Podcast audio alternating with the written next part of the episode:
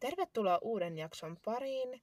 Täällä tosiaan meidän Sossumimmien vieraana on tänään lapsiasiavaltuutettu Elina Pekkarinen. Tervetuloa Elina.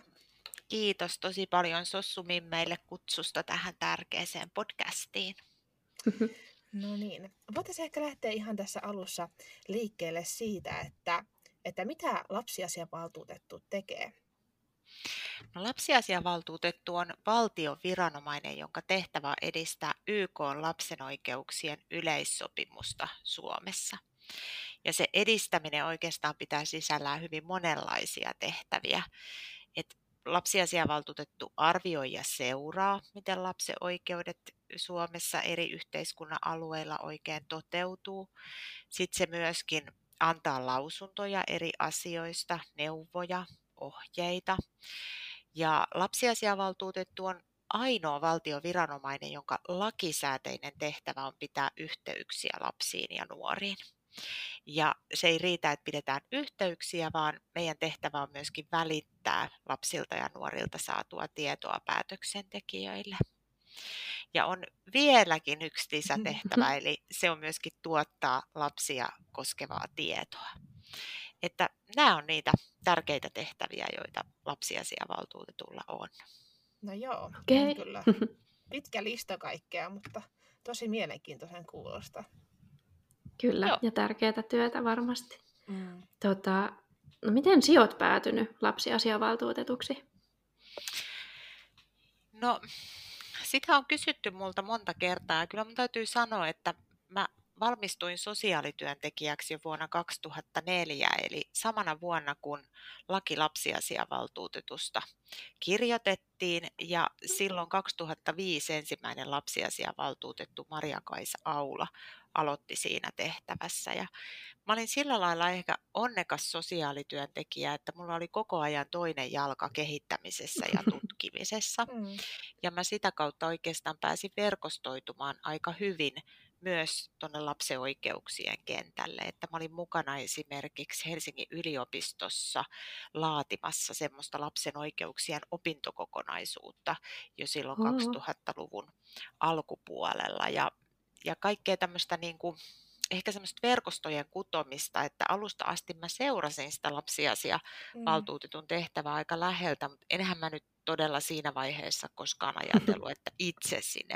päätyisi, mm. mutta silloin kaksituhattakahdeksantoista syksyllä, kun mun paikka tuli taas auki, niin mulla oli semmoinen elämänvaihe, että mä muutenkin vähän kattelin ympärilleni. Mm. Että mä, olin, mä hain Turun yliopistoon professoriksi ja mä olin hakenut muitakin professorin tehtäviä. Ja sitten mä päätin, että hitsi, että kyllä nyt mä tohon haen. No niin, justiinsa. Wow. No mitäs sitten, että kuka tämän valtuutetun tähän, tai lapsiasiavaltuutetun valitsee ja miten se valtuutettu valitaan?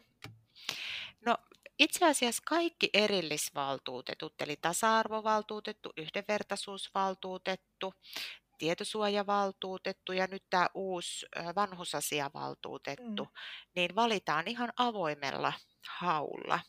Eli okay. valtiolle piste fi julkaistaan avoin työpaikkailmoitus ja siinä on tietyt pätevyysedellytykset, eli mm. täytyy olla, tai pätevyysvaatimukset, eli täytyy olla ylempi korkeakoulututkinto ja sitten nimenomaan niin kuin tuntea hyvin mm. tätä kenttää. Ja siihen tehtävään on yleensä hakenut noin ymmärtääkseni kolmekymmentä neljäkymmentä ihmistä okay. ja sen esityksen valittavasta tekee oikeusministeriö ja oikeusministeri. Ja tuota, se valintaprosessin tulos esitellään sitten valtioneuvostolle ja valtioneuvosto tekee sitten sen lopullisen valinnan. No niin, no niin justiinsa. Menee kyllä monen, monen jutun kautta tai kuulostaa siltä, mutta aikamoisen polun olet sekin käynyt läpi, että olet päässyt tuohon, tuohon, tuohon tehtävään, mutta ihan tosi, tosi hienoa ja kiitos, että kerroit, että saadaan myöskin vähän käsitystä, että miten, miten tämä valtuutettu tähän valitaan. Joo, ja tekin voitte hakea valtuutetuksi sitten, kun se paikka taas tulee auki, että sehän avataan, jos valtuutettu irtisanoutuu Joo. tai kun valtuutetun kausi tulee päätökseen. Ja kausi okay, on aina viisivuotinen ja siihen voi hakea tai tulla valituksi kaksi kertaa peräkkäin. Eli okay. se maksimi on kymmenen vuotta. Noniin. No niin justiinsa. Wow. Vähän nyt ö, sivusitkin äsken jo tota, mutta mitä tosiaan se lapsiasiavaltuutettuna toimiminen vaatii? Ehkä vähän nyt tuli tota koulutusta, mutta onko jotain semmoisia niin kuin, ö, esimerkiksi persoonallisuuspiirteitä tai kiinnostuksen kohteita, jotka saattaisi auttaa sitten tuossa tuossa tota, toimessa? No totta kai täytyy olla vilpitön pyrkimys edistää hyvää, lasten mm-hmm. hyvinvointia ja, ja aikuisten ää, jotenkin semmoista aikuisten kykyä huomioida lapset yhteiskunnassa. Täytyy mm-hmm. olla aika rohkea, koska mm-hmm. yllättävää kyllä tämä asema aiheuttaa myös vastustusta. On semmoista niin kuin väestöryhmiä vastakkainasettelua, on lapsiryhmiä, joiden oikeuksia ehkä kaikki ihmiset ei katso, että tarvitsisi edistää. Mm. Pitää olla kuitenkin myös diplomaattinen, eli lapsiasiavaltuutettuhan voi käyttää vain tämmöisiä niin sanottuja pehmeän soft power mm. ää, keinoja, eli me ei rangaista, me ei kirjoitella seuraamuksia eikä puututa viranomaisten päätöksiin, vaan me käytetään tämmöisiä niin kuin pehmeitä vaikuttamisen keinoja. Pitää osata puhua, pitää osata kirjoittaa, pitää osata ottaa kokonaisuuksia haltuun aika vauhdilla. Mm. Ja mikä mm. tärkeintä, pitää olla semmoista paineensietokykyä ja halua työskennellä ihmisten kanssa. No. Niin justiinsa. No miten sitten, että millainen urapolku sulla on ollut tähän päivään asti ennen kuin sut valittiin tähän lapsiasiavaltuutetuksi? No sen mä jo kerroinkin, että mä valmistuin mm. sosiaalityöntekijäksi silloin kaksituhattaneljä. Mä olin semmoisessa elämäntilanteessa, mulla oli itsellä kolme pientä poikaa ja tota, silloinhan niin kuin se ensisijainen pyrkimys oli mahdollisimman pian päästä palkkatöihin, koska, mm. koska lapsiperheillä on aina tiukkaa ja mä jotenkin siinä kohtaa ajattelin, että mä oon sosiaalityöntekijänä lastensuojelussa ja se on ihan fine.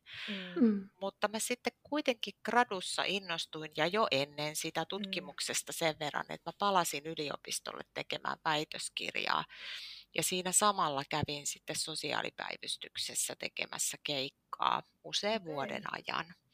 Ja kun väitös lähestyi, niin mä hain tuonne Helsingin hallinto-oikeuteen sit asiantuntijajäseneksi lastensuojeluasioissa. Ja olin siellä aina siihen asti, kun mut valittiin tähän tehtävään. Okay.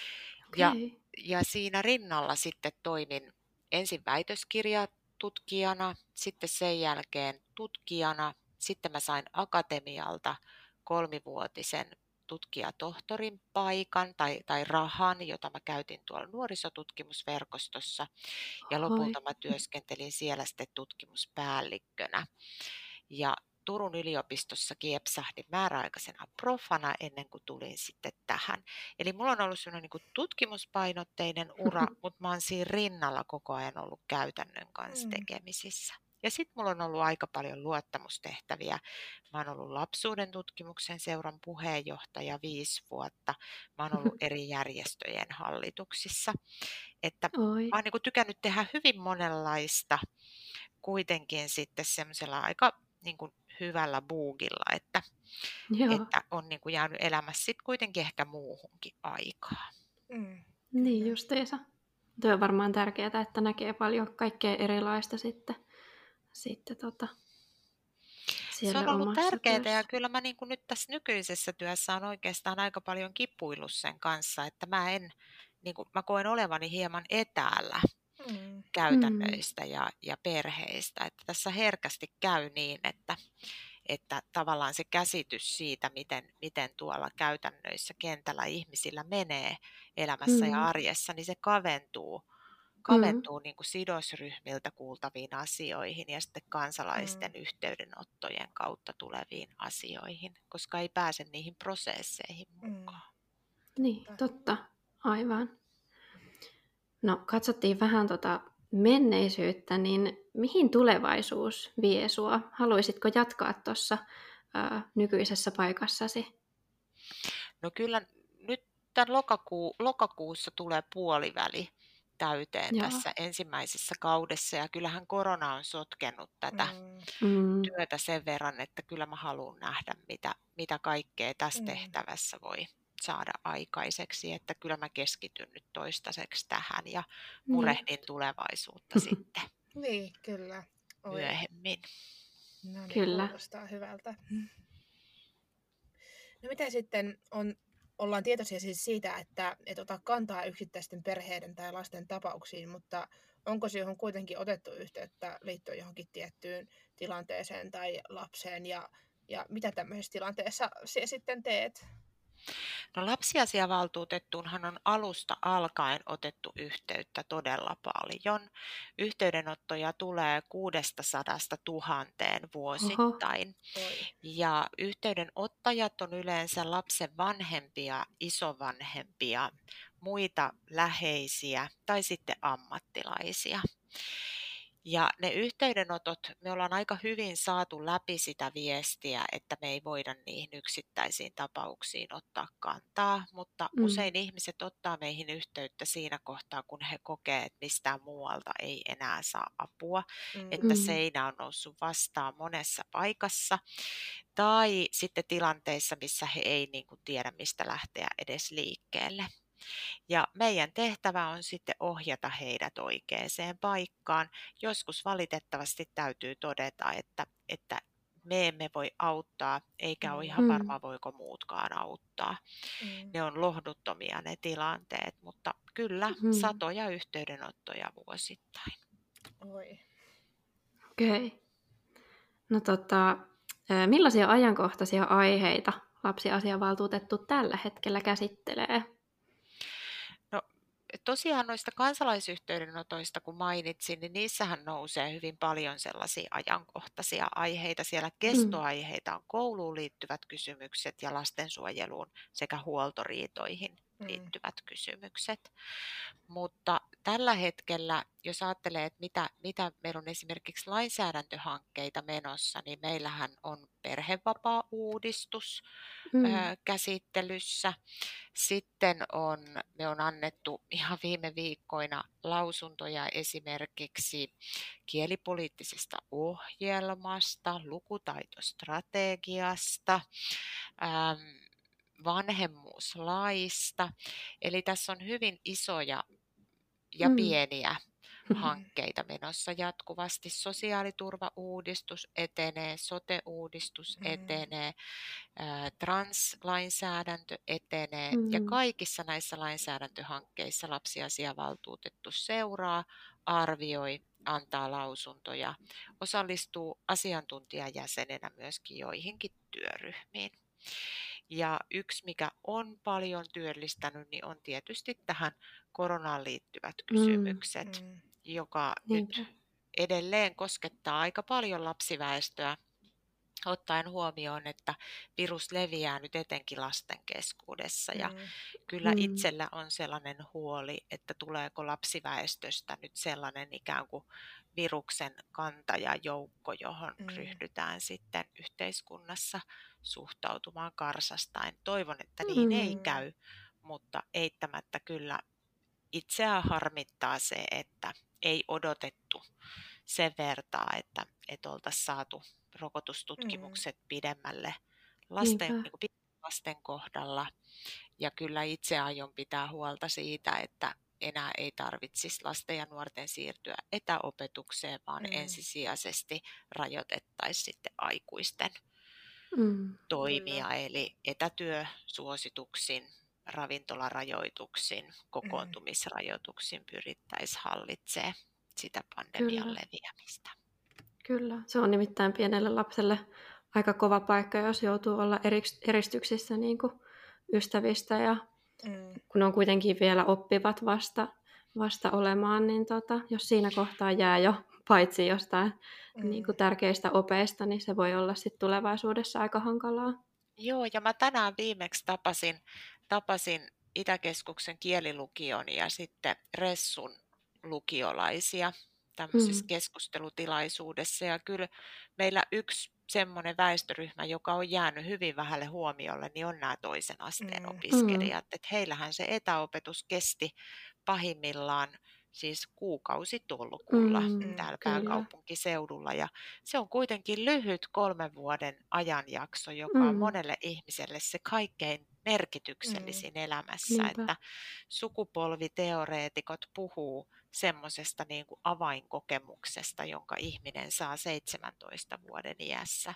Mm. Ja se yleensä määrittää sen koko sukupolven kokemusta maailmasta. Mm. Ja nämä tämän kyllä. päivän kuusitoista-kahdeksantoista-vuotiaat, niin kyllä heidän avainkokemus on aika järisyttävä. Et väitän, ettei semmoista kokemusta ole varmaan mm. laman ja maailmansotien jälkeen kovin monella ikäpolvella ollut. Mm. No ei kyllä varmasti. Aivan totta. Mutta millainen on sun tyypillinen työpäivä lapsiasiavaltuutettuna? No tyypillistä työpäivää ei varmaan ole. Mulla on todella paljon esityksiä. Mä pidän semmoisen kuusi seitsemänkymmentä esitelmää vuosittain. Sen lisäksi mulla on hyvin paljon sidosryhmätapaamisia. Niitä on saman verran kuutisenkymmentä vuosittain. Joo. Eli mun päivät on hyvin tiukkaan pakattu kokouksin, haastatteluin ja esitelmin. Et mediahan on myös tosi aktiivinen, että, mm. että kiireisimpinä viikkoina saattaa olla useampi radio ja T V ja lehti haastattelu. Okay. Mutta tota, ehkä eniten mun työaikaa vie juurikin nämä erilaiset esiintymis- ja sidosryhmäasiat. Mm. Ja sitten tietysti asioihin perehtyminen. Juuri julkaistiin laaja selvitys vammaisten lasten oikeuksista, että me tehdään tämmöisiä, toimitetaan ja kustannetaan mm. erillisselvityksiä. Ja sitten täytyy sanoa, että aika paljon aikaa menee myös tämmöisen pienen viraston hallinnon mm. pyörittämiseen, että me ollaan yksi valtion pienimpiä virastoja, meillä on kuusi henkilöä töissä, mutta meillä on ihan yhtä isot velvoitteet kuin tuhannen hengen työpaikoilla, jotka liittyy niin kuin raportointiin ja arkistointiin mm. ja mm. erilaisiin työsuojelukysymyksiin ja niin edelleen, että mm. Et työpäivä jakautuu niin kuin kokousten, esitysten, hallinnon, perehtymisen, mm. haastattelujen ja niin edelleen välille. Ja sitten kun korona hellittää, niin paljon tulee myös työmatkoja. No niin. Niin justiin. Siinä onkin paljon hommaa sitten kyllä. Kyllä, mutta täytyy sanoa, että nyt on kyllä viisastuttu myös, että ihan jokaiseen kokoukseen ei lähetä enää paikan päälle. Totta. Ollaan niin opittu, just. Että me voidaan hoitaa asioita myös näin etäyhteyksien välityksellä. Niin justiinsa. No seuraavaksi aika semmoinen tärkeä kysymys.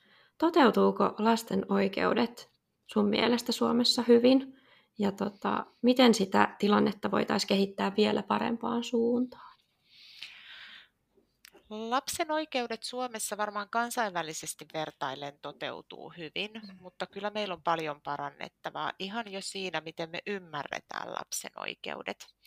Ne tuntuu vaihtuvan aina sen mukaan, mikä aikuisen intressi on, mm. mikä on sen, sen aikuisväestön tai aikuisryhmän tai aikuisyksilön intressi, joka silloin siinä asiassa on jollain lailla mukana. Kuitenkin lapsen oikeudet on on universaalit ja ne on jakamattomat, eli ne koskee kaikkia lapsia ja ne on kaikkien lasten osalta voimassa kaikki oikeudet yhtä aikaa. Ja, ja sen tähden tässä lapsen oikeuksien sopimuksessa on määritelty neljä semmoista yleisperiaatetta, jotka aina pitäisi ottaa huomioon, kun lapsen oikeuksista puhutaan. Ja nämä neljä yleisperiaatetta on syrjimättömyys, eli yhtäkään lasta ei saa syrjiä. Lapsen edun ensisijaisuus, eli lapsen etu pitää päätöksenteossa ottaa huomioon.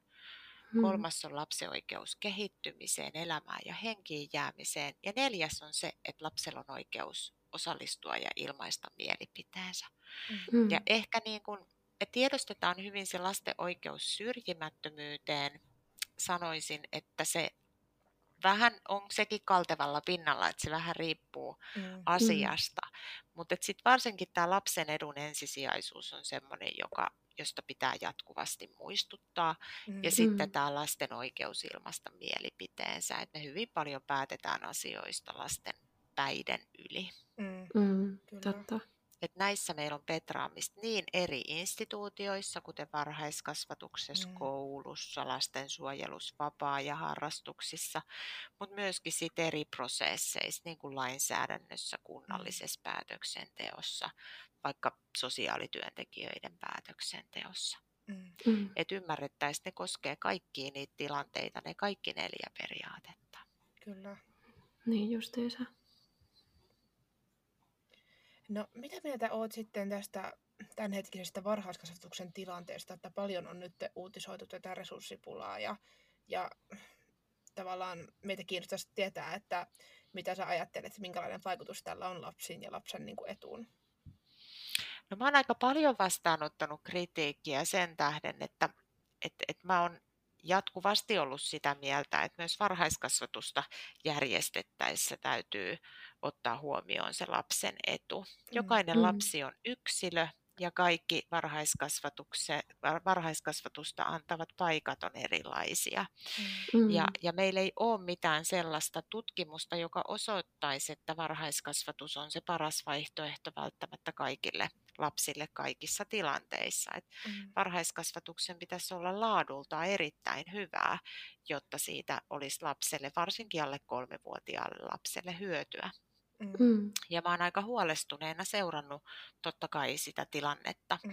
joka kentällä vallitsee joissakin kaupungissa, kaupungeissa ja, ja joissakin kunnissa, että henkilöstöä ei saada riittävästi ja henkilöstö on hyvin vaihtuvaa ja kuormittunutta.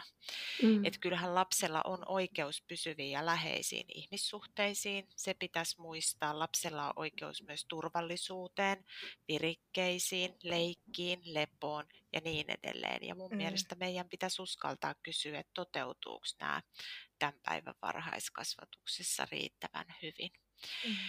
Ammattilaiset on kokeneet, että mä vähättelen varhaiskasvatuksen osaamista ja, ja erilaisia niin kuin henkilöstörakennekysymyksiä, mutta että mä vilpittömästi kyllä pyrin tässä sitä lapsen etua ajamaan. Mm. Että lapsen etu ei ole pelkästään saada opetusta ja pedagogisesti hyvää ohjausta, vaan kyllä mitä pienemmästä lapsesta puhutaan, sen tärkeämmäksi tulee nämä muutkin oikeudet, eli se mm. oikeus siihen pysyvään ihmissuhteeseen ja, ja tota, mm. oikeus turvaan ja hyvään hoivaan ja huolenpitoon.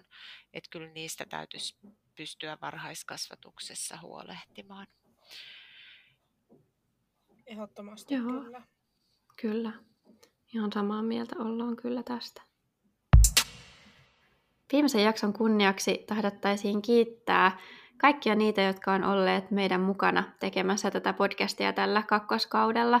Kiitos tosi paljon meidän vieraille. Olette olleet aivan mahtavia ja ollaan saatu aikaisiksi mahtavia keskusteluja ja tosi mielenkiintoisia jaksoja. Kiitoksia. Joo, ja kiitos vielä minunkin puolesta kaikille vieraille ja halutaan yhdessä kiittää myös kaikkia meidän kuuntelijoita, jotka on ollut tällä kakkoskaudella seuraamassa ja kuuntelevassa meidän podcast-jaksoja. Ja kiitos ää, munkin puolesta kaikille kuuntelijoille, että olle, olette olleet meidän matkassa.